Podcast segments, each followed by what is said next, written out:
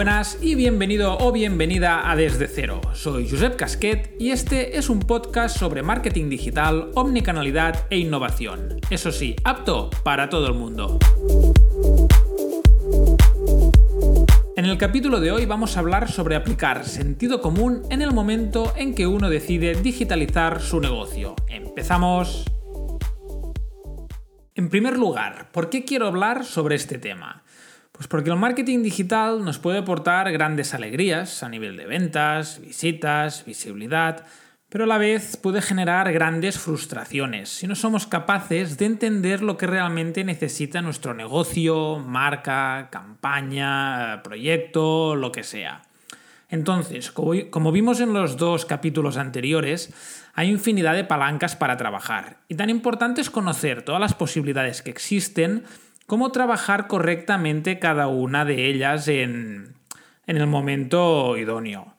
¿Y, ¿Y, por qué digo esto? Pues porque es muy fácil dejarse llevar por querer hacer muchas cosas y tocar muchas teclas, meterle mucha ilusión, tiempo, trabajo y algo de inversión y ver cómo lamentablemente pues esos resultados no, no acompañan o no son los que, los que nosotros esperamos. Y lo peor de todo es que podemos pensar que es un problema de, ejecución, volver a invertir trabajo, tiempo, dinero y ver que el resultado es el mismo. Y aquí es cuando entran en juego pues, temas como la frustración, desmotivación. Y antes de llegar a, a este punto, pues nos debemos preguntar a una pregunta clave, que es ¿dónde está realmente el problema?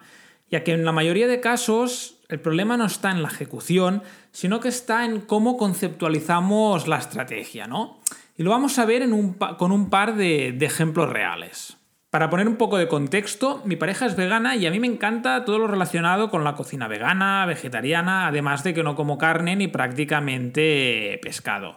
Claro, cuando estamos de viaje y no conocemos la oferta de restaurantes veganos, vegetarianos, o con restaurantes convencionales con opciones veganas, más allá de la típica ensalada verde o verduras al horno, que un día está bien, pero más de dos pues ya cansa, utilizamos una aplicación al estilo Google Maps. Hay una aplicación que es la, gran aplicación, ¿no? La, la líder de este sector, donde tú pones la ubicación y te dice las diferentes opciones veganas, vegetarianas o restaurantes con opciones de este tipo que tienes cerca de ti.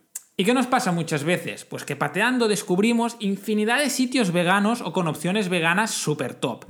Y muchas veces nos decimos lo mismo, ¿no? Que si por casualidad no hubiéramos pasado por ese lugar en concreto, nunca lo hubiéramos conocido. ¿Por qué? Pues porque no están metidos en la aplicación. Y lo interesante, lo curioso del tema, es que casi todos tienen Instagram, cosa que no digo que esté mal, pero llama la atención cómo se puede descuidar otras palancas que probablemente aportan bastante más en temas de, venta, ¿no?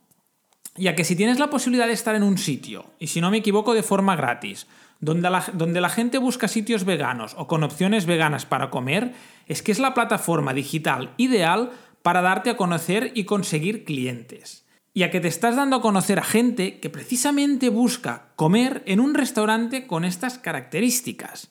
Al final es la misma filosofía que la de montar un bar en una calle llena de bares, pero que cada noche sabes que se peta de gente y por tanto tienes muchas posibilidades de llenar el local. Con todo esto quiero transmitir la importancia de analizar bien dónde invertir nuestros esfuerzos, tiempo y dinero. Es decir, separar el grano de la paja. Y no, no digo que Instagram esté mal, ni mucho menos, pero probablemente sea mucho menos relevante a la hora de que te conozcan nuevos clientes. Una vez te conocen, para fidelizar, pues está genial, ya que puedes ir comunicando novedades, ofertas, incluso ofrecer la posibilidad de reservar por, por la misma plataforma, ¿no? Pero una vez más, para fidelizar, primero te deben conocer. Así que debemos ver siempre con perspectiva el mix de palancas que necesitamos en cada momento. Instagram para fidelizar, comunicar, generar interacción, obviamente sí, pero palancas para que te conozcan más allá de una buena ubicación física es imprescindible. Y cuidado, con esto no quiero decir que, por ejemplo, sectores como la restauración, hoteles, pasen siempre por plataformas como, como por ejemplo puede ser Booking o Just pero sí tenerlos en cuenta en la fase de conocimiento de nuestro negocio ya que nos facilitará, pues eso, el darnos a conocer.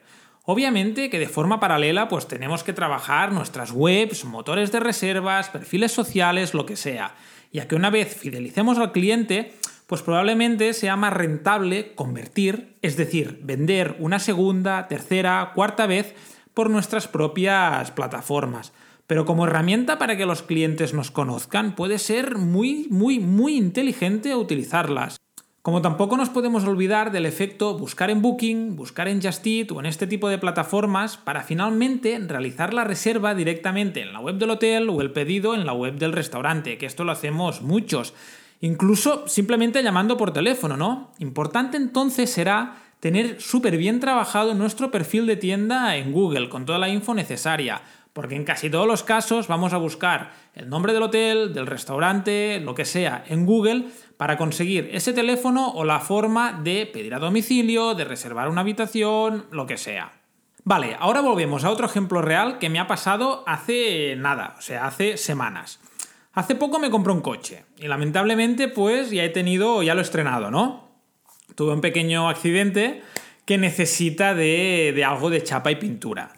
Vivo en una ciudad en la que llevo poco más de un año y no tengo ninguna referencia de ningún, de ningún taller. Y claro, coche nuevo, quiero que me quede, vamos, impecable. ¿Qué hice? Pues lo que estarás pensando, buscar en Google un planchista que me pillara más o menos cerca y sobre todo que tuviera buenas valoraciones. Y sí, aunque todos tenían 4 o 5 estrellas, me dediqué a buscar el taller que tuviera al menos 20 valoraciones, ¿no? Para tener una masa crítica más o menos importante y sobre todo que no tuviera ningún comentario ni valoración negativa. Una vez lo encontré, tenía puesto el teléfono y el horario, llamé y ya tuvo nuevo cliente. Es un taller que no les hables de SEO, de SEM ni incluso de página web. Pero cuidado, esto no significa no haber digitalizado correctamente tu negocio. A ellos simplemente con incentivar un poco a que la gente ponga sus valoraciones y a tener la información correctamente, pues les basta. Y sí, esto también es digitalizar un negocio. ¿Que pueden escalar su negocio mediante ciertas plataformas? Por supuesto, aquí está la gracia, ¿no? Pero a lo que me refiero es a empezar por donde toca y con sentido común, ya que si este taller, en vez de iniciar su presencia digital mediante un perfil correcto en Google, hubiera centrado sus esfuerzos en Instagram, dudo mucho que lo hubiera encontrado. En resumen, cuidado con obsesionarse con lo que hacen otros, con lo que escuchamos por allí o, o con lo que es tendencia súper importante analizar cuál es nuestra necesidad y cómo el entorno digital nos puede ayudar. Y una vez estudiado, montar nuestra estrategia. Repito, acorde a lo que necesitamos y no a lo que es tendencia o popular. Y hasta aquí este episodio, muchas gracias por escucharme, recuerda que estoy también en Instagram en arroba Casquet, gracias y hasta la próxima.